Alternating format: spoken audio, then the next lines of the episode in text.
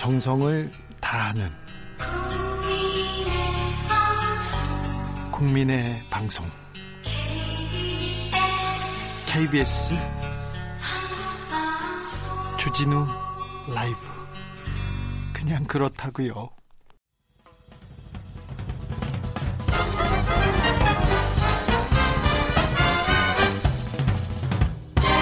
훅 인터뷰 훅 인터뷰 이어가겠습니다. 최근 윤미향 당선인 논란, 일본 언론이 그 어느 때보다도 활발하고 상세하게 보도를 이어가고 있습니다. 신이 좀 난 것 같아요. 우리나라 일부 언론도 그렇습니다만 검찰이 정의연 압수수색할 때도 일본 언론은 아주 상세하게 보도했더라고요. 일본 언론이 오늘 있었던 이용수 할머니의 2차 기자회견은 어떻게 보도했는지 들어보겠습니다. 이영채 게이센 여학원대 교수 연결했습니다. 교수님 안녕하세요. 네, 안녕하세요. 네, 오늘 이용수 할머니의 두 번째 기자회견 일본 현지 언론은 어떻게 반응하고 있습니까? 예, 오늘 그 저도 유튜브를 통해서 생방송을 보고 있었는데 네. 요미우리 기자가 직접 좀 질문을 하기도 했었죠. 네. 이것은 뭐 일본 현지 기자들도 지금 현재 한국 상황에 대해서 많은 관심을 가지고 있고요. 네. 그리고 아마 뭐 상케이나 이런 신문에서도 뭐 저녁 오후 뉴스에는 보도는 없는데 내일 오전 뉴스에는 보도가 있을 거로 보이고요. 네. 대부분 한국 뉴스를 그대로 활용하고 있는 측면들이 좀 많은 것 같은데. 한국 뉴스를요? 유튜브 같은 네. 데를 예, 예, 그렇죠. 한국에 뭐 지금 벌써 나온 KBS 뉴스라든지 또는 한겨레라든지 중앙 뉴스를 그대로 번역을 해서 많이 활용을 하고 있고요. 네. 어, 일본의 어, 혐한 유튜브들이 오늘의 이 기자회견에 대해서는 아주 특별하게 관심을 가지면서 보니까 여러 가지 방송을 많이 하고 있는데 어, 경우에 따라서는 오늘 윤명 당선자가 참가하지 않느냐 등 조금 아주 자극적인 언어들을 쓰면서 많은 어, 방송을 하기도 했습니다. 네. 윤미향 당선인이 어, 저기 총선에 나섰을 때부터 일본 언론들이 관심이 컸죠. 그렇죠. 예, 윤미향 당선자가 총선 어, 민주당 어, 더불어시민당이죠 비례대표로 나왔을 때 어, 이번 선거는 이 반일전을 한국이 기획하고 있다. 그리고 네. 문재인 대통령은 어, 이 반일전을 통해서 어, 선거를 유리하게 가려고 하는데, 예, 후보를 보여줬던 게 대표적인 게 윤미향 후보였고요. 네. 예, 당시, 어, 정의기억연대, 그리고 위안부 운동의 중심 인물이라고 보도하면서, 어, 마치 한국 전체 선거의 쟁점이 반일 정책이 되고 있는 것처럼 하면서 윤명 후보를 강조했는데, 근데 어떻게 보면 이것은 상케이 신문에서도 보도를 했는데, 그렇게 영향은 많지 않았던 것 같아요. 오히려 한국에서 윤명 후보가 후보에 이렇게 선거에 나왔던 것들이 더 홍보되면서, 오히려 일본 측 입장에서는 예상하지 못한 결과였다고 보이는 것 같습니다. 아, 네. 오늘 이용수 할머님께서 아베는 한국이 거짓말한다고 주장하고 있다. 일본의 사죄를 받아야겠다. 이런 입장도 그 전했는데요. 이 이런 그 주장에 대해서는 이런 그 할머님의 말씀에 대해서는 일본에서 어떻게 그 받아들일까요? 어떤 반응으로 비춰질지 궁금합니다. 예, 그러게요. 저도 전체 이 기자회견 내용을 좀 보았는데 기본적으로는 어, 이용사 할머니의 발언은 어, 어떻게 보면은 위안부 문제를 좀 더 적극적으로 해결하고 일본에게서 꼭 사죄를 받고 싶다라는 이런 내용이었기 때문에 일본 측 입장에서는 기대한 내용과는 좀 달랐다고 보이는 것 같아요. 예. 오히려 어, 요미우리 신문 기자 같은 경우도 한일 위안부 합의 문제로 어, 윤미향 당선자가 예, 사전에 이걸 알고 오히려 어, 하, 일본 정부가 해결하려는 것을 어, 정의 기억연대라든지 윤미향 당선자가 방해했다라는 식으로 조금 몰아가려고 하는 것 같은데 네. 이 부분에 대해서도 이용사 할머님이 좀 발언이 신중했고 예. 아마도 일본이 이것을 이용하고 있다라는 부분은 조금 의식을 하시고 있다라는 좀 이런 느낌이었습니다. 아 그렇네요. 어, 일본이 일본 우익 언론이 특별히 조선중앙 그의 그 신문들 사설들을 굉장히 잘 교묘하게 이용하는 것처럼 보이던데요. 예, 초기에는 이 5월 7일, 8일 이후부터 조선중앙일보와서 정의원과 윤미향 당선자의 보도는 거의 동시간에 전 뉴스가 번역되고 있다고 보고요. 예? 뭐 이건 것은 하지만 이제 상케이 신문이라든가 일본 요미우리 신문 등은 네. 어, 점점 자기가 주체적으로 기사를 작성하기 시작을 했고요. 예. 어 그리고 어, 일본의 우익들은 어, 이러한 어, 한국 조선중앙일보 기사에 수많은 댓글을 달면서 어, 그 어, 인터넷상에서는 벌써 한국에 대한 혐한 그리고 정의기억연대와 윤미향 당선자에 대한 어, 여러 가지 혐의성 어, 많은 댓글들을 닥상 아, 마, 엄청 많이 예, 여기에 적고 있습니다. 네, 어, 극우 매체인 산케이신문은 소녀상을 철거하라 이런 요구도 어, 서슴없이 주장하기 시작했습니다. 예, 그렇습니다. 상계신문의 주된 관심을 좀 보면, 예, 하나는 상계신문에서 처음에는 이 한일, 2015년 한일 합의 내용에 대해서 좀 보도를 했었는데, 즉 이것은 어, 일본 정부는 해결하려고 했는데 예, 당시 합의가 안 됐던 것은 오히려 윤미향 당선자가 이 사실을 알고 있으면서도 숨겼다. 그러면서 오히려 정의기억연대와 윤미향 당선자의 책임으로 좀 몰아가려고 하는 보도가 있었고요. 예. 그렇지만 이것은 사실과 전혀 다른 내용이고요. 그리고 또 하나는 상케이 신문의 보도에서 관심이 있었던 것은 이 반일 집회라고 하면서 수요 집회를 어, 이영수 할머님 당선자가 에, 수요 집회 필요성이 없다라고 이야기했던 부분들을 더 부각시키면서 에, 수요 집회를 빨리 폐지해야 된다. 그리고 네. 소녀상 철거해야 된다. 이것도 국제법 위반이라고 주장을 했었는데 뭐 이런 상계 신문의 자기 주장은 어떻게 보면은 가장 보고 싶은 부분, 듣고 싶은 이야기만을 좀 중심으로 보도하는 것 같습니다. 네. 위안부 문제를 부정해왔던 극우 세력들이 있지 않습니까? 일본의 극우 세력. 극우 세력들은 이번 논란을 어떻게 보고 있습니까? 네, 극우 세력들의 이 사태에 대해서는 뭐 여러 가지 어, 일단 입장으로는 어, 일본은 전혀 방관자식으로 이 극우들은 보고 있는데 네. 어, 이 문제의 본질은 일단 일본 정부에 있는 것이 사실이고요. 네. 그렇지만 일본 극우들 입장에서는 어, 정의기억연대라든지 어, 이런 시민단체들이 계속 어, 할머니들을 이용하고 그- 그들은 사기 집단이고 어, 결국은 위안부 자체도 어, 존재하지 않는다라는 주장을 계속 해왔는데 네. 그렇다면 이번에 정의기억연대와 이 이영수 할머님의 어, 이런 갈등 관계를 그 본질은 전혀 어, 모르면서 또 이해하려고 하지도 않으면서요. 결국 일본 정부가 해결하지 못한 것에 대한 어떤 좌절과 갈등의 표현임에도 불구하고 어, 일본 우익들은 어, 마치 이것이 일본에서 보면 정의기억 연대라든지 어, 여기가 사기 집단을 식으로 하는 자기들의 주장이 정당화되었다라는 식으로 계속 몰아가는 것 같습니다. 네, 신이 좀 난 것 같아요. 일본 정부는 이번 사태를 어- 어떻게 보고 있습니까? 네, 그래서 일본 정부도 이 부분에 관심이 많고 예, 가와무라 아, 한일 원여맹 간사장이 이 문제가 예, 발생했을 때 초기에 네. 아베 수상을 만난 걸로 알고 있고요. 어, 그리고 아베 수상도 한국은 중요하니까 잘 부탁한다라는 아, 발언이 보도되기도 했는데, 뭐, 일본 정부 입장에서는 관심은 많고 이게 한일 관계에 영향을 미친다는 것도 알고 있죠. 네. 하지만 어, 한국 정부가 직접 개입하고 있는 문제가 아니고 또 이것이 한국의 시민단체의 문제이기 때문에 일본 정부가 직접 어, 나서서 어, 이것을 거론하기는 어려울 거고 대기 일본 외상도 이것은 한국 국내 문제라고 초기에 에, 치부하긴 했지만 에, 관심은 많이 있을 거라고 봅니다. 하지만 네. 잘못하다가 일본 정부가 개입을 해서 지금 한국 내의 문제처럼 보이는 것이 잘못하면 예, 반일 운동적으로 일본의 책임론으로 불똥이 튈 것을 좀 우려하기 때문에 직접 개입은 하고 있지 않지만 보수 미디어들은 아주 적극적으로 보도를 하고 있는 거죠. 네. 어, 아베 정부가 지금 검언 유착, 일본판 검언 유착 의혹으로 조금 어, 수세에 몰려 있다면서요. 지지율도 많이 하락하고. 예, 그렇죠. 지금 아베 정권이 어, 지지율이 28%까지 떨어지면서 이것은 아베 정권 지지율 중에서 최악의 낮은 지지율인데 네. 여기에 좀두 가지 정도 문제가 있는 게 하나는 코로나 사태에 대해서 전혀 무능한 모습을 보였고요.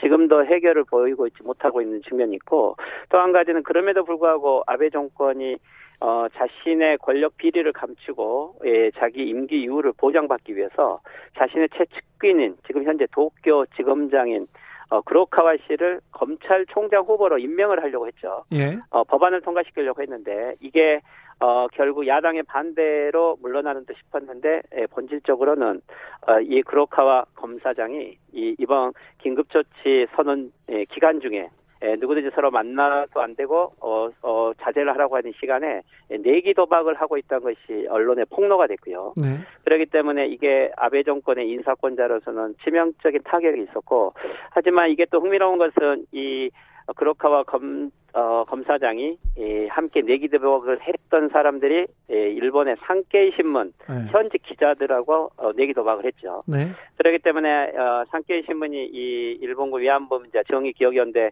문제를 어, 급격하게 대대적으로 보도하기 시작한 것은 어떻게 보면 검언 유착을 자기들의 이 의혹을 은폐시키기 위한 좀 이런 물타기라고 봐야 되겠죠. 네.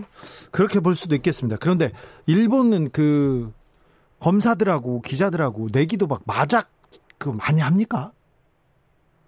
네, 그게 이번에 일본의 이 현지 검사장이 언론과 함께 이것을 하고 있고 여기에는 실제 현직은 아니지만 어, 아사히 신문 기자도 함께 있었고요. 네. 그렇기 때문에 이것은 어, 검찰과 언론의 유착 관계를 아주 극명하게 보여준 사례이고 오히려 이제 일본 수상 같은 경우가 기자들을 불러서 식당을 하면서 이 정치와 언론 어, 유착 관계는 많이 보도가 되어 있었고 네. 실제 일본의 언론들이 여기에 길들여져 있었는데 이것을 좀 더 확대해 보면 검찰, 언론, 정부 이 삼각의 이 연대 구도가 있었다는 것들이 이번에 에, 폭로된 거죠.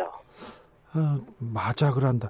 한국에서 기자들하고 정치인하고 마- 모여서 폭탄주는 많이 먹습니다만 그 고스톱 쳐가지고 돈 잃어주고 이거는 조금 어, 한 몇 년 전에 이제 사라진 사라진 유물 같은 경우거든요. 근데 일본은 아직도 마작을 하고 있네요. 그리고 이 도쿄 그로카 지검장 같은 경우는 이번이 우연이 아니고 이것은 아주 오랫동안 이 기자들과 해왔 다고 했고 네. 이것이 결국에는 아베 수상의 지금 레임덕 인기가 떨어지고 있으니까 아베 네. 수상을 반대하는 아마 검찰 측 내부에서 이것에 대한 리크가 있었을 거고 예. 어, 이것을 또 일본 보수 언론이 직접 이것을 보도했기 때문에 아베 수상을 둘러싼 친 아베파와 그리고 아베를 버려야 한다는 반대파들 간의 어, 대립 속에서 나온 하나의 이 정치적 어, 스캔들인 것 같습니다. 아베 정부가 문제가 있더라도 또 아베 수상이 무슨 큰 흠이 있더라도 좀 언론이 도와주고 보호해주는 조금 그런 분위기였는데 확실히 지금 아베 정부가 흔들린다는 게 좀 보입니다. 네, 그렇습니다. 예, 주요 이 텔레비전 주요 미디어들은 대부분 어, 아베 정권의 코로나 사태에 대해서 많은 비판을 하고 있고요. 그리고 어, 실제 아베 정권이 내놓은 여러 정책들이 전혀 체계적이지 못하고 예를 들면 한국에도 많이 알려진 예, 아베노 마스크 어, 이 정책 같은 경우도 어, 많은 어, 세금을 어, 낭비하기도 했지만 아직도 즉 예를 들면 배부한 마스크에 많은 문제점이 있어서 그러면 폐기를 해야 됨에도 불구하고 이것을 다시 회수해서 검사를 해서 약 한국 돈으로 80억 원을 다시 활용하겠다고 하는 것은 실제 상식적으로 생각해도 이해할 수 없고 아무리 일본 어, 보수 미디어들이 아베 정권의 정책을 덮어주려고 해도 실제 일반 국민들이 이 코로나 속에서 예, 무능함을 봐버렸기 때문에 언론들도 지금까지 아베 정권을 지지해온 것에 대해서 스스로 어, 살아날 길을 빠져나가기 위해서도 지금 이 상황에서 아베 정권을 계속 지지한다는 것 자체는 어, 어떻게 보면은 손으로 하늘 가리기라고 느끼고 있는 거겠죠. 일본 언론도 아베를 버리기 시작했네요. 예, 실질적으로 일본 언론 내부에서도 이, 지금 이대로는 일본 자체가 안 된다라고 느끼고 있으면서 어, 나름대로 비판을 하지만 하지만 실질적으로 그렇다 하더라도 이들이 아베 수상의 사임을 요구한다든지 또는 다른 정치 세력을 만들어가면서 하는 보도는 전혀 없고요. 네. 어, 어떻게 보면은 어, 아베 정권에 대한 어, 비판을 하지만 예, 그 속에서도 예, 현재 언론들 입장에서는 다음 대안을 찾고 있지 못하기 때문에 이 아베 정권에 대한 결정적인 타격에 이런 어, 주요 텔레비전이라든가 주류 미디어에는 그런 모습은 어, 별로 찾아볼 수 없는 것 같습니다. 네. 그리고 보수 미디어가 이번에 그로카와 이 검사장의 기사를 폭로하기도 하고 아베 정권의 내부 비리 문제도 폭로하지만 이것은 어떻게 보면 출판 불황 속에 있는 일본 보수 우익 잡지가 막 돈만 되면 뭐든지 보도한다라는 이러한 혐한성이라든지 또는 아베 비판의 기사를 어, 어떤 장사로 보고 있는 것이 이것을 꼭 아베 정권을 타도시키겠다 하기 위한 이러한 어, 전략적인 목적은 아닌 것으로 보입니다. 네. 근데 일본이 어려울 때마다 아베 정부가 어려울 때마다 한국을 때리기 시작해서 예전엔 북한을 때리다가요. 한국을 때리기 시작해서 또 혐한 또 한국을 혐오하는 그런 사건이나 기사가 나올까봐 조금 걱정이 되기도 합니다. 네, 그렇습니다. 실제 제일 우려하고 있는 부분이 좀 그런 측면인데요. 어, 아베 정권의 지지율이 추락을 하고 있고, 그리고 모든 정책이 다 실패하고 있는 상황에서 지금 유일하게 아베 수상이 자기 지지 기반을 강화시키고 있는 것은 한국과의 이동 제한을 하고 있고 경제 규제 조치를 하고 있는 이 정책이죠. 그래서 예를 들면 아베 정권 입장에서는 한국과의 비자 문제라든지 경제 규제 조치를 그렇게 완화시킬 수가 없을 것이고 오히려 이것을 더 완화하게 되면 자기의 혐한 지지 기반도 붕괴된다고 볼 수 있기 때문에 어 나름대로는 한국과의 관계 악화를 계속 할 것 같은데. 그렇다고 하더라도 아베 정권이 지금 혐한을 주되게 내세워서 정책을 하더라 하려고 하더라도 이 언론이라든가 어, 아베 정권 내부에서 아베 정권의 정책을 실제 실현할 수 있는 체계적인 시스템이 전혀 움직이고 있지 않고 모든 정책이 다 실패하고 있는 이런 상황 속에서 어, 실제 식물 정권이라 보는 것이 더 타당하고 혐한을 활용하고 싶어도 활용하지 못하는 무능한 상태에 지금 빠져 있다고 보는 것이 더 맞는 것 같습니다. 그러면 아베 정권 정권 내에서는 한국과의 관계 개선, 강제징용이나 위안부 문제에 대한 뭐 전향적인 태도 좀 기대하기 힘들겠군요. 예, 지금 아마도 이 코로나 사태 속에서 아베 정권은 일단은 자기 스스로의 능력으로 지금 이 위기를 돌파하기는 어려울 것 같고요. 특히 야당이 그렇다고 해서 정권 개최 세력이 되는 것도 아니고, 어, 지금 그렇다면 자민당이라든가 일본 보우스 정권 내에서 아베를 대체할 수 있는 새로운 후보가 어, 그렇게 눈에 띄고 있지도 않는 상황 속에서 이 아베 정권이 어떤 정책적인 어 뭐랄까요 계획을 가지고 어, 능력을 보여줄 수 있는 상황이 아니기 때문에 예, 한국하고 어떤 외교 협상을 하더라도 예, 실제 아베 정권이 해줄 수 있는 게 하나도 없고요. 아마 그래서 일본 전국의 이 뭐랄까 혼란과 예, 불안이 계속 지속되는 게 뭐 결국에는 어, 혐한 세력들에게는 한국을 때릴 수 있는 하나의 토양이 되고 있는 것은 사실이지만 아베 정권이 한국과 관계 개선을 할 수 있는 어, 원동력이나 힘은 전혀 없다고 봅니다. 알겠습니다. 여기까지 듣겠습니다. 지금까지 이영채 게이센 여학원대 교수였습니다. 감사합니다.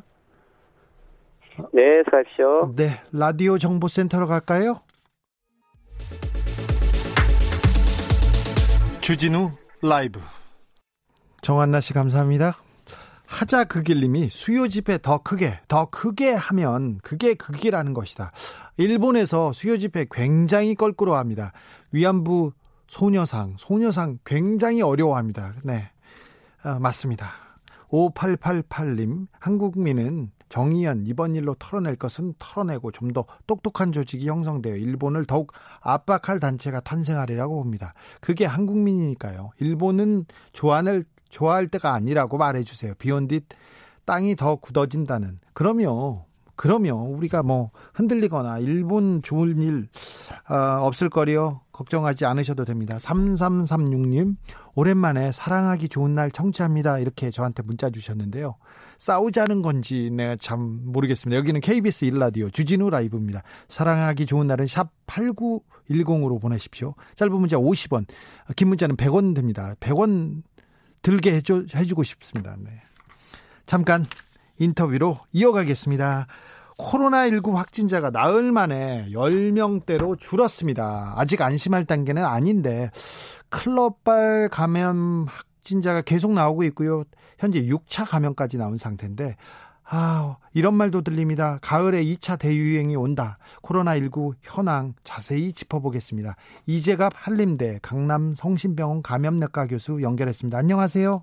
네, 안녕하세요. 아, 요새 어떻게 지내십니까? 예전에 비해서 조금 어, 한숨 돌린 상태입니까? 아니면 아직도 병원에서 자고 그러십니까? 아, 이제 집에는 들어갔고요. 환자는 지금 저희 병원 입원 안 해서. 네. 그래서 집에 들어가고 있고요. 다만 이제 이런저런 이제 추후 준비하는 문제들 때문에 이것저것 뭐 강의하고 뭐 글 쓰고 이런 일들이 좀 많아지네요. 예. 네. 어, 코로나 확진자 추이 어떻게 보고 계시는지요? 일단은 이태원에서 시작된 이제 집단 발병 상황이 계속 이제 꼬리에 꼬리를 물고 이제 발생을 하고 있는데 그래도 아직까지는 대규모 발생할 만한 데서는 발생을 안 해서 그나마 좀 다행으로 생각을 하고 있고 네. 다만 네. 지금 이태원뿐만 아니라 이제 뭐 많은 환자가 발생하고 있지는 않지만 어디서 감염된지 모르는 사례들이 지금 전국에서 몇 군데씩 발생하고 있긴 있거든요. 네. 그래서 지역사회 내 그런 소규모 발병 양상들은 계속 유지되고 있어서 어쨌든 우리나라 감시 체계도 잘 가동해야 될 것 같고 또 그런 상황에서 대규모 확산 안 되게 국민들께서도 생활 속 거리두기를 잘 지켜주셔야 된다는 말씀드리고 싶습니다. 예. 학생들의 등교 계약 계속 걱정을 많이 하셨는데 지금 네. 고3들 등교 계약 상황 어떻게 보시고 계십니까, 선생님? 일단은 교육부에서 뭐 어렵사리 시작을 했고 특히 예. 고3 같은 경우는 수능이나 이런 여러 가지 입시 문제들이 앞에 두고 있기 때문에 좀 불가피하게 했다고 보는 게 맞을 것 같기는 하고요. 예.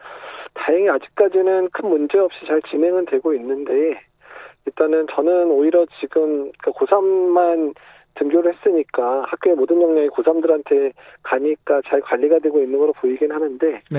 이제 순차 계약이 얼마 안 남았잖아요. 예. 그래서 이번 주에 이제 다른 학년 계약이 시작되게 되면 학교의 밀집도도 올라갈 수 있고 여러 신경 써야 될 부분들이 많아지니까 이제 그런 부분들을 각 학교에서 좀 잘 관리를 해주셔야 되는데 좀 학교에서 되게 많이 좀 부담을 많이 느끼고 있는 상황 같더라고요. 예. 그래서 어떤 그런 부분들을 잘 해서 어쨌든 이미 시작한 마당에 잘 해야죠. 근데 좀 걱정은 됩니다. 잘 될까가. 네. 학생들이 이것만 조심해라. 이거는 꼭 지켜야 된다. 이런 거 있으면 좀 알려주십시오. 어, 일단 제일 중요한 거는 일단 바이러스가 일단은 이제 호흡기로도 전파되지만 손을 통해서도 많이 전파가 되니까 네.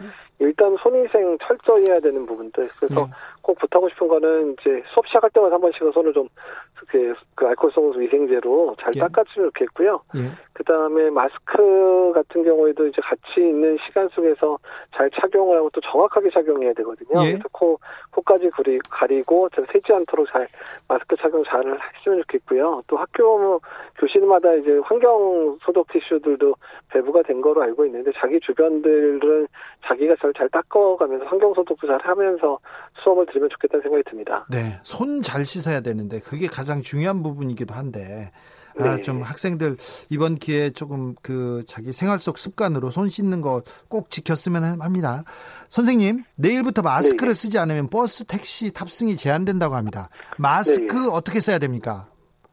일단 마스크는 일단 본인의 건강에 하고 또 목적에 따라서 마스크를 잘 고르셔야 되고요. 예. 근데 일상적인 그런 생활에서 사람들을 만날 때 쓰는 마스크는 뭐 덴탈 마스크나 KF80 정도로도 충분하거든요. 예. 그래서 마스크는 어떤 너무 숨이 가쁠 수도 있으니 KF94 같은 경우에 특히 심혈관 질환 있거나 폐 질환 있는 분은 절대 쓰시면 안 되니까 아, 장기간 쓰시면 위험하거든요. 네. 그래서 일단은 그 마스크 너무 부담되지 않도록 해야 되지만 또 마스크가 P80이든 뭐 치과용 마스크든 간에 마스크가 옆으로 새지 않게 잘 꼭 맞춰가 잘 쓰여 주셔야 돼서 좀 올바르게 잘 착용을 해 주셨으면 좋겠고요. 네. 예, 어쨌든 마스크 너무 높은 KF94 이상 써서 특히 어르신들, 연세 많으신 분들이나 그 심혈관 질환, 폐질환 있는 분 잘못하면 쓰러질 수도 있거든요. 기절하거나. 아, 예. 네. 그래서 이제 그런 마스크 착용법이랑 이런 것들은 좀 주변에 있는 어르신들한테 주변에 있는 분들이 좀 잘 안내를 해주셔야 될 것 같고 예. 아이들이나 그뭐 이렇게 쓰는 부분들도 어르신들이 잘 챙겨주셔야 될 것 같습니다. 네. 어, 제 주변에 의사 선생님들도 덴탈 마스크로 충분하니까 덴탈 마스크 쓰고 그리고 일회용 마스크도 그 그 잘 쓰고 그 꼼꼼하게 잘 쓰면 효과를 볼 수 있으니 마스크를 잘 써야 된다. 그런데 KF94에는 집착할 필요가 없다고 계속 얘기했는데 아무튼 네. 덴탈 마스크로 충분한 거죠? 네, 충분하고 저도 맨날 그렇게 쓰고 다니고 있습니다. 아, 선생님도요? 네. 예, 예. 아, 저도 선생님 따라서 하겠습니다. 예. 덴탈 마스크는 어떻게 구입합니까? 덴탈 마스크는 아직까지는 이제 그 배급제 안에 들어가 있지는 않아서 네. 뭐, 뭐, 약국이라든지 아니면 의료기 상사나 아니면 이제 인터넷에도 많이 판매는 하더라고요. 근데 어쨌든 확인하실 때 믿을만한 회사에서 그 의약 외품이라 그래서 식약처에서 승인한 부분인지를 잘 확인해가지고요. 구입을 해주시면 좋겠습니다. 어, 일상 속 그 거리두기 뭐 사회적 거리두기 잘 지키고 있는데 아무튼 아무튼 긴장의 끈을 놓을 수 없습니다. 근데 마지막으로 국민들한테 꼭 이것만은 지켜라. 그리고 이, 어, 이 얘기는 하고 싶다. 어, 그 말로 그 선생님의 인터뷰 마지막 그 정리하겠습니다.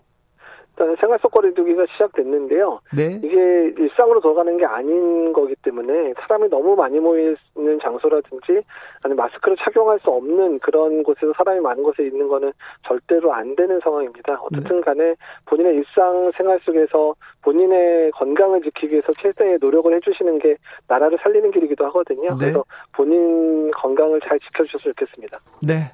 감사합니다, 교수님. 예, 감사합니다. 지금까지 이재갑 한림대 교수였습니다. 아, 6192님이 항공기는 왜 마스크 착용 의무화에서 빠졌습니까? 항공기가 제일 위험합니다. 이런 의견 주셨는데 생각해 보니까 그러네요. 이 밀폐된 공간이고 몇 시간 동안 이게 비행기 안에 있어야 되지 않습니까? 물론 우리나라 국내선이 1시간 정도인데 비행기 내에서 마스크 의무 착용은 27일 수요일부터 시행된다고 합니다. 이거 명심해 주십시오. 같이 갑시다님 친구와 거리두기 지금 아, 불가피한 조처인데 꼭 필요한 일입니다. 좀 거리두기 하셔야 됩니다. 친구들 오랜만에 만나서 그랬지만 그래도 거리두기 하셔야 됩니다. 박정숙님, 우리 애는 수요일 날 초등학교 1학년 개학인데 걱정이네요. 아, 걱정하는 부모님들 많은데 선생님들과 이렇게 지혜를 나누고 그다음에 용기 내서 잘 이겨내리 낼 수 있다고 저는 믿습니다. 그러니까 기운을 내고요. 아, 아이한테 학생들한테 손 잘 씻기, 손 잘 씻기만 해도 코로나를 절반쯤은 이길 수 있답니다. 그러니까 손 잘 씻고 마스크 잘 쓰기 이렇게 꼭 조금 어, 짚어주셔야 됩니다. 5685님이 지난번에 조정래 선생님 나오신 날 제 꿈에 이발하시고 핸섬한 모습으로 나오셨어요. 저요? 아, 그래서 로또 샀는데 꼭꼭 꽝이에요. 매일 퇴근하면서 방송 잘 듣고 있습니다. 앞으로도 계속 좋은 방송 부탁드립니다. 로또는 아닌 것 같아요. 제가 꿈에 로또가 당첨되는 꿈을 꿨어요. 그래서 새벽에 일어나자마자 그 번호를 외워가지고 그대로 아무한테도 말하지 않고 가서 로또를 샀습니다. 그런데 한 번호도 한 글자도 한 숫자도 못 맞췄어요. 그리고 한 번은 제가 돼지 농장에 가서 새끼 돼지를 품에 안는 꿈입니다. 돼지가 때려 나왔습니다. 완전 대, 박 대, 돼지 꿈이잖아요. 제가 로또를 그대로 샀습니다. 한 숫자도 못 맞췄습니다. 제가 꿈에 김정일 위원장이 나와서 제가 김정일 위원장하고 김일성 주석을 만나서 인터뷰를 하는 꿈을 꿨어요. 단독 인터뷰였습니다. 얼마나 좋은 꿈이에요, 기자한테. 제가 로또를 샀습니다. 한 숫자도 못 봤, 못, 못, 아, 뭐, 진짜, 지금, 지금도 화가 나네요. 그러니까 이 요행은 아닌 것 같습니다. 그냥 성실하게, 성실하게 가자고요. 교통정보센터로 가겠습니다. 김민희 씨. 정치 피로, 사건 사고로 인한 피로, 고달픈 일상에서 오는 피로. 오늘 시사하셨습니까? 경험해 보세요. 들은 날과 안 들은 날의 차이. 여러분의 피로를 날려줄 저녁 한 끼 시사. 추진우 라이브.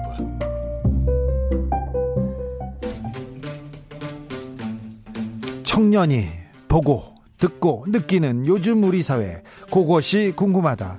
청년에게 묻는다. 요즘 뭐하니? 네, 월요일은 여론과 커뮤니티로 읽는 시사입니다. 오늘 함께할 청년은 프로게이머 출신 유튜버 황희두 씨입니다. 안녕하세요. 네, 안녕하세요. 어떻게 황희두입니다. 지내셨어요?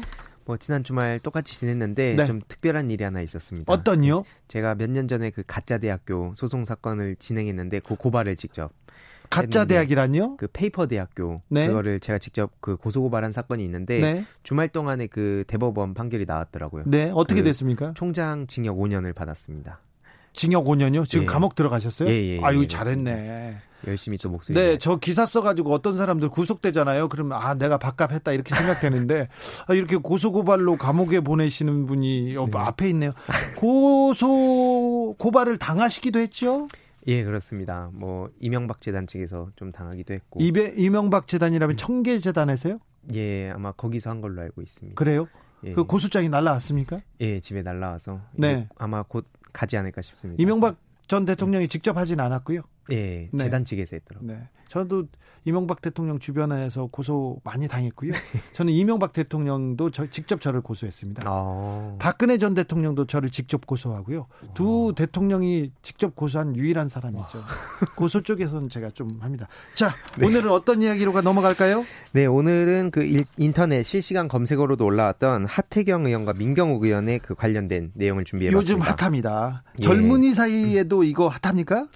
굉장히 핫한데 이게 좀 그 엉뚱한 방향으로 흘러가고 있는 것 같긴 한데 네? 지금 이 부정선거 이슈가 아직까지도 이어지고 있거든요. 그 그러게요. 커뮤니티에서는 부정선거 의혹이 굉장히 조금 예. 계속 핫한 아이템으로 남아 있습니다. 예. 특히나 그 최근에 그 follow the party라고 들어보셨죠? 네. 그게 그 미래통합당 민경욱 의원이 부정선거에 중국 공산당 해커가 개입해서 결과를 만들었다고 주장한 후에 그거 지난번에 예. 우리 황희두 씨가 지적한 내용이었잖아요. 예, 맞습니다. 그 얘기를 그대로 민경욱 의원이 들고 왔어요. 예, 그래서 그거를 이어가면서 SNS를 통해서 그 follow the party라고 말미에 태그로 계속 달고 있는데 이게 뭐예요? 그게 그 지금 follow the party라는 거에 대해서는 조금 이따가 좀 설명을 더 자세히 드리려고 하는데 네. 지금 하태경 의원은 이게 민경욱 씨가 지금 헛것이 보이는 단계다라고 강하게 비판을 하고 있고 예. 민경욱 의원은 지금 사람을 잘못 봤다라며 대립을 하고 있는 게 지금 좀 중요한 지점이라고 생각을 합니다. 네. 그래서 그 follow the party가 뭐냐면 그 이번에 그 이번 일을 꾸민 해커가 본인의 그 대놓고 자랑은 못하니까 이런 암호를 숨겨놨다. 그래서 그거를 해석을 해보면 그 follow the party인데 음. 이게 중국 공산당 구호가 영원히 당과 함께 가자인데 거기서 영원을 빼면 follow the party가 나온다. 이런 뜻입니다. 아, 잠깐만요. 예.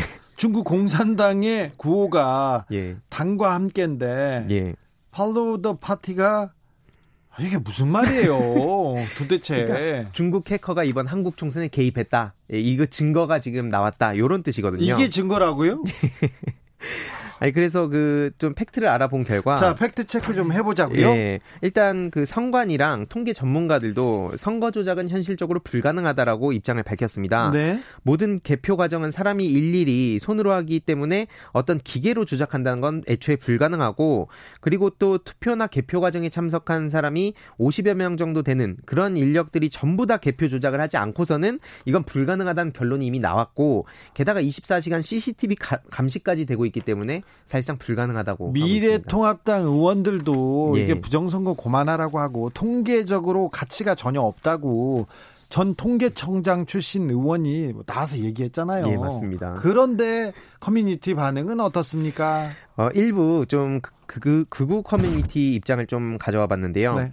지금 그 follow the party를 계기로 그 실시간 검색어를 또 지난 주말 좀쯤에 이게 장악이 됐었는데 네, 이 그 실시간 검색어에서 이 부정선거 특별히 민경욱 의원이 얘기만 하면 어우 뜨겁게 달아오르더라고요. 예, 그래서 대략 스토리들을 좀 요약해 보면 네. 뭐 선거함을 개봉해 봤더니 이게 새 거라서 바꿔치기 한 거다. 중앙 선관위가 거짓말을 하고 있고 검찰도 우리는 못 믿겠으니까 미국 대사를 만날 거고 뭐 FBI가 현재 미, 중국 미국 대사요? 예, 예, 국내는 믿지 못하겠다. 그러면서 네. FBI가 현재 중국 해커들을 현상 수배 중이라 그러고 또 개표 사무원 최초 중국인 증거 사진이라 그러면서 그 리스트에 중국인 이름처럼 보이는 사람들이 많다라면서 그걸 또 사진을 찍어 올리면서 증거라고 얘기를 하고 있습니다. 도- 무슨 말인지 도무지 모르겠네요. 그런데요. 이 모르는 게 좀 대부분의 그 일반 국민들의 반응인데 프로게이 프로그래머도 이게 무엇을 이야기하는지 모르겠다면서 애초에 중국 공산당 해커가 한국 총선에 개입해서 암호 문자를 남긴다는 게 말이 되냐? 그래서 결국엔 해석을 포기했다라는 그 소식이 또 노컷 뉴스의 기사로도 나오기도 했습니다. 그 일부 커뮤니티 뭐 일베를 비롯한 일부 커뮤니티는 그럴 수도 있어요. 아무렇게 자기가 미, 하고 싶은 대로 자기가 믿고 싶은 대로 그냥 말을 하는 분들이니까. 그런데 다른 젊은 여론은 어떻습니까?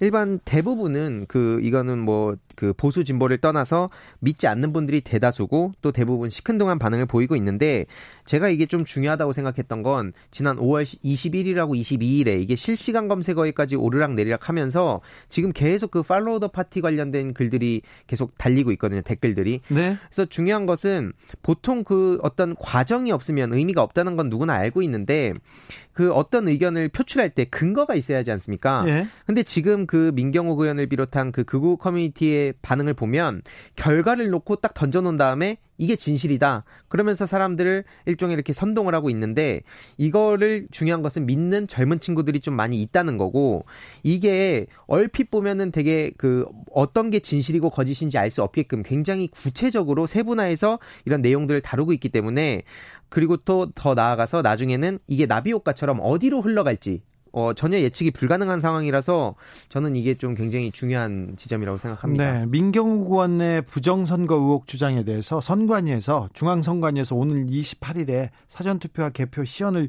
진행하기로 했습니다. 그런데 진행하고 결과가 나오더라도 어, 민경욱 의원과 그리고 그 민경욱 의원을 따르는 사람들이 어떻게 또 반응할지 이미 또 조금 예상이 가기도 합니다. 예, 맞습니다.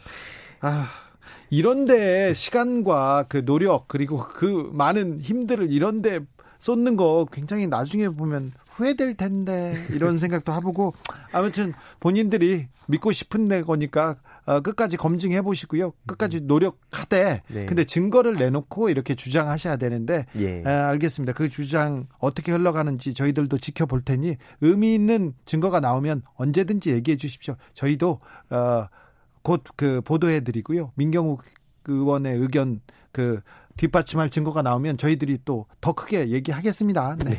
또 다른 이야기들은 어떤 내용이 있습니까? 어, 앞에 거랑 좀 이어지는 부분인데 그 극우 커뮤니티와 지금 미래통합당이 그 정체성 싸움을 좀 벌이고 있는 것 같습니다. 그래요. 예, 그 내용을 좀 보면 선거 후에 그 보수의 의견이 좀 나뉘고 있는데 네. 크게 보면 역사를 바로잡고 반성하자는 주장과 예. 그다음에 극단적인 우파들의 그 주장이 지금 대립하고 있는 상황입니다. 아, 그러게요. 주호영 원내대표가 온건하게 그 사과를 하고 사실관계를 그 바로잡고 넘어가겠다고 이런 내용 에 대해서 굉장히 비난하는 글들이 많더라고요. 예, 맞습니다. 그 그래서 앞서 말씀 주셨듯이 그 5.18 민주화 운동 기념식 관련해서도 엄청나게 의견이 나뉘고 있고 네. 또 김무성 전 대표가 최근에 극우 유튜버들과의 전쟁을 선포했는데 그런 김무성 대, 그전 대표를 또 비난하면서 왜 저러고 있냐 이런 반응이 또 보이기도 합니다. 네, 그분들한테는 지금 민경욱 의원이 그 보수의 기, 기둥이죠. 그죠. 네.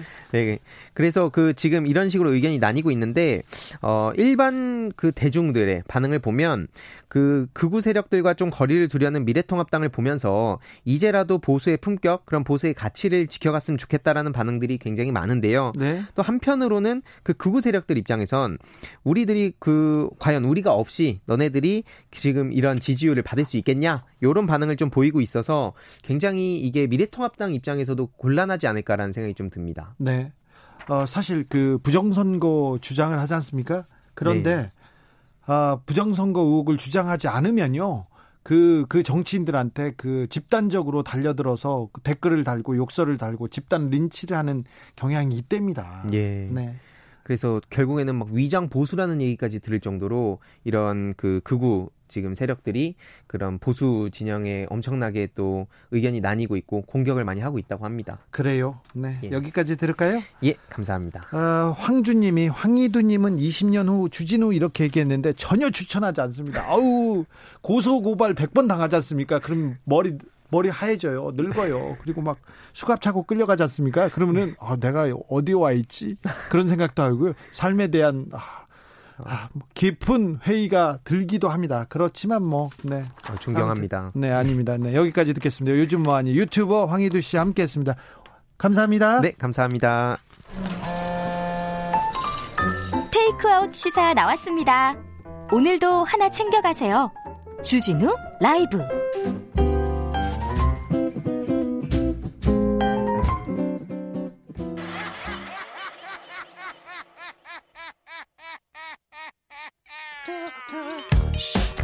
발로 뛰는 기자, 탐구하는 기자, 세상의 질문을 마구 던지는 기자, 기자가 본 오늘의 세상 기자들의 수다.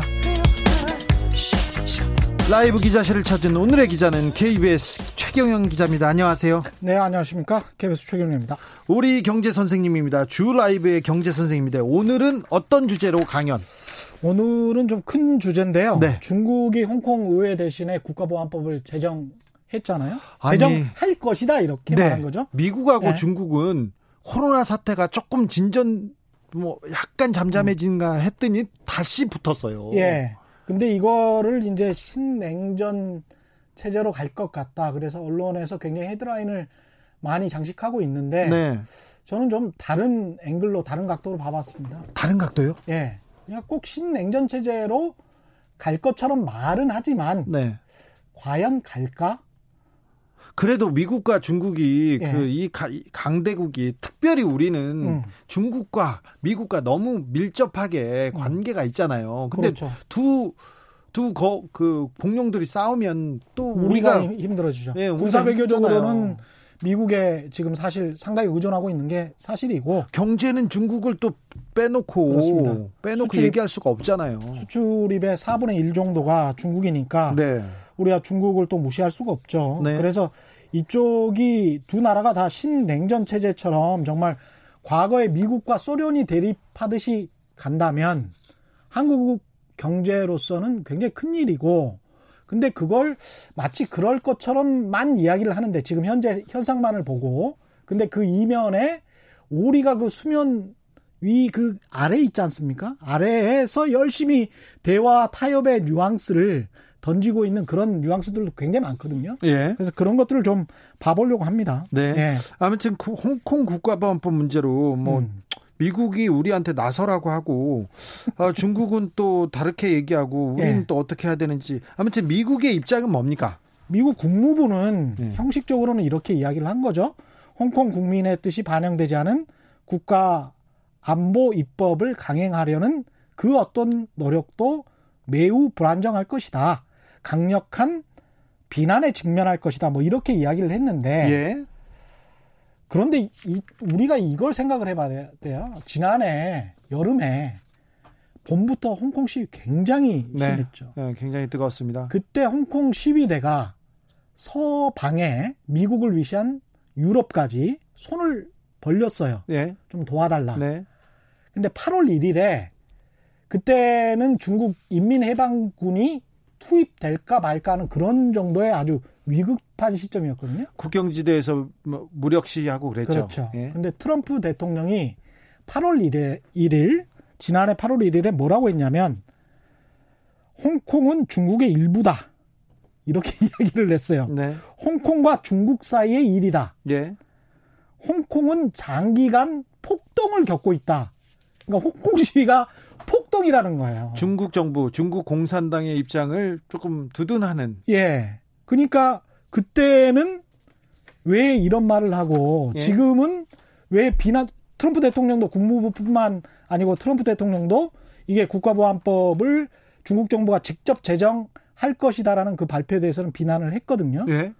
왜 그런 건가? 예. 왜 근데 지금? 그렇죠? 예. 왜 하필 지금? 그러니까 중국도 뜬금포인 것 같고 예. 그죠? 미국도 비난이 지난번에랑 생각해 보면 별로 비난을 왜냐면 그때는 안 도와줬거든요. 네. 홍콩 시대를 사실상. 네. 그래서 제가 보기에는 중국은 왜 이번에 이 시점에 전임대를 하면서 양회를 하면서 갑자기 첫날 홍콩의 국가보안법을 제정하겠다라고 했는가? 이게 시점을 보면 6월 부터 입법을 구체화해서 차근차근 진행한다는 거예요. 지금 제정을 하겠다는 제정을 하겠다라는 거지 제정했다라는 게 아니잖아요. 네. 그건 무슨 이야기냐면 11월에 대선이 있죠. 네. 그러면 6월부터 입법을 구체화 시키겠다는 이야기잖아요. 그리고 이 전에 전인대 양회 전에 미국의 상황이 화해를 압박하고 중국을 그리고 중국에 관해서 각종 제재를 시사를 해서 경제 문제로만 집중이 돼 있었단 말이죠. 선생님, 예. 어려워요. 일종의 성동 격서라고 보시면 됩니다. 자, 성동 격서라면 예. 그러면 동쪽을 치 동쪽을 치고 네. 서쪽으로 그러면 서로 경제적으로는 대화하자. 당신들이 원하는 것은 경제적인 것 아닌가라는 예. 뉘앙스라는 거죠. 일단 예. 국가보안법을 띄워놓고 음, 띄워놓고 뒤에서는 얘기하겠다. 그게 사실은 음. 미국도 속으로는 그렇게 생각하고 있는 게 네. 5월 21일에 백악관이 미국 의회에 제출한 대중국 전략 보고서라는 게 있습니다. 네.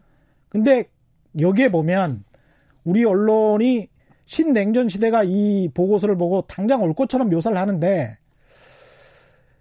결론은 이래요. 결론은 개방성과 법치와 공정과 상호주의를 추구하면서 우리는 여전히 건설적이고 결과 지향적인 중국과의 포용 정책을 추구한다.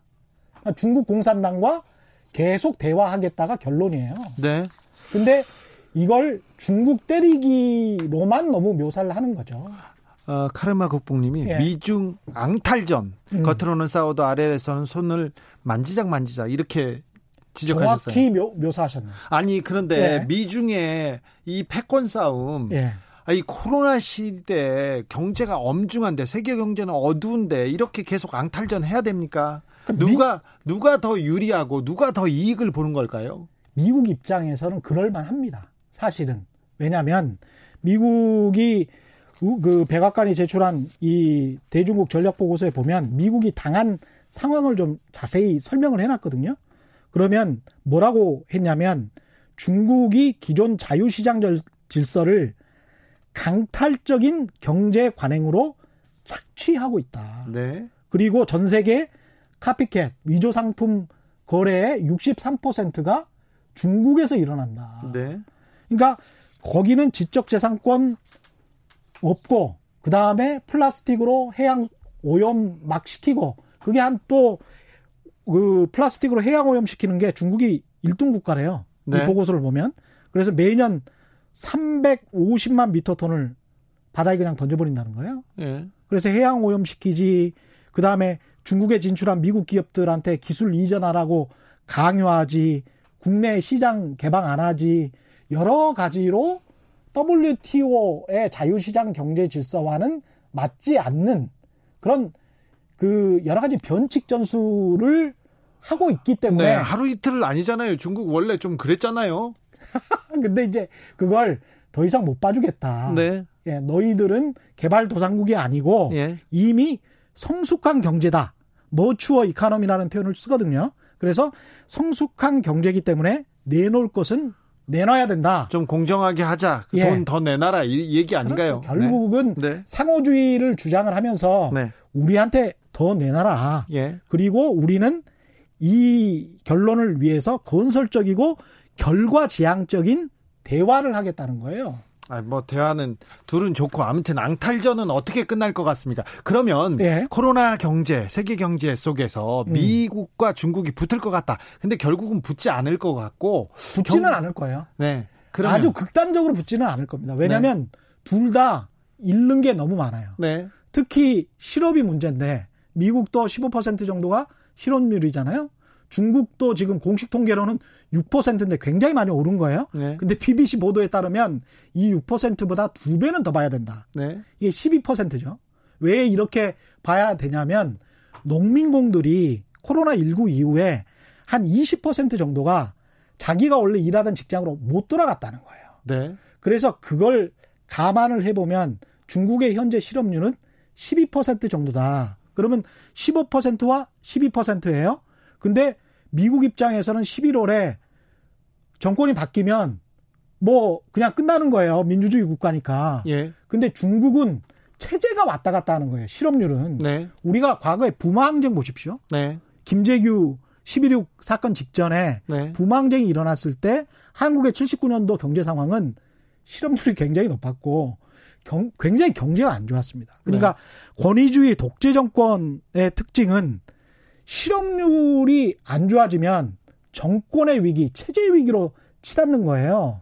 그래서 중국 입장에서는 어떻게든 실업률이 높아지는 것을 막아야 되기 때문에 미국에게 많이 내줄 수가 없는 상황입니다. 지금 상황이. 네. 그러니까 자유시장 경제 개방으로 확 들어가기는 힘들고 미국 입장에서도 실업률이 지금 너무 높기 때문에 미국 기업들의 이익을 훼손하면서까지 중국에게 관세를 부과하거나 보복 관세를 하거나 이렇게 서로 간에 막 치고받고 하기가 상당히 힘들다는 거죠.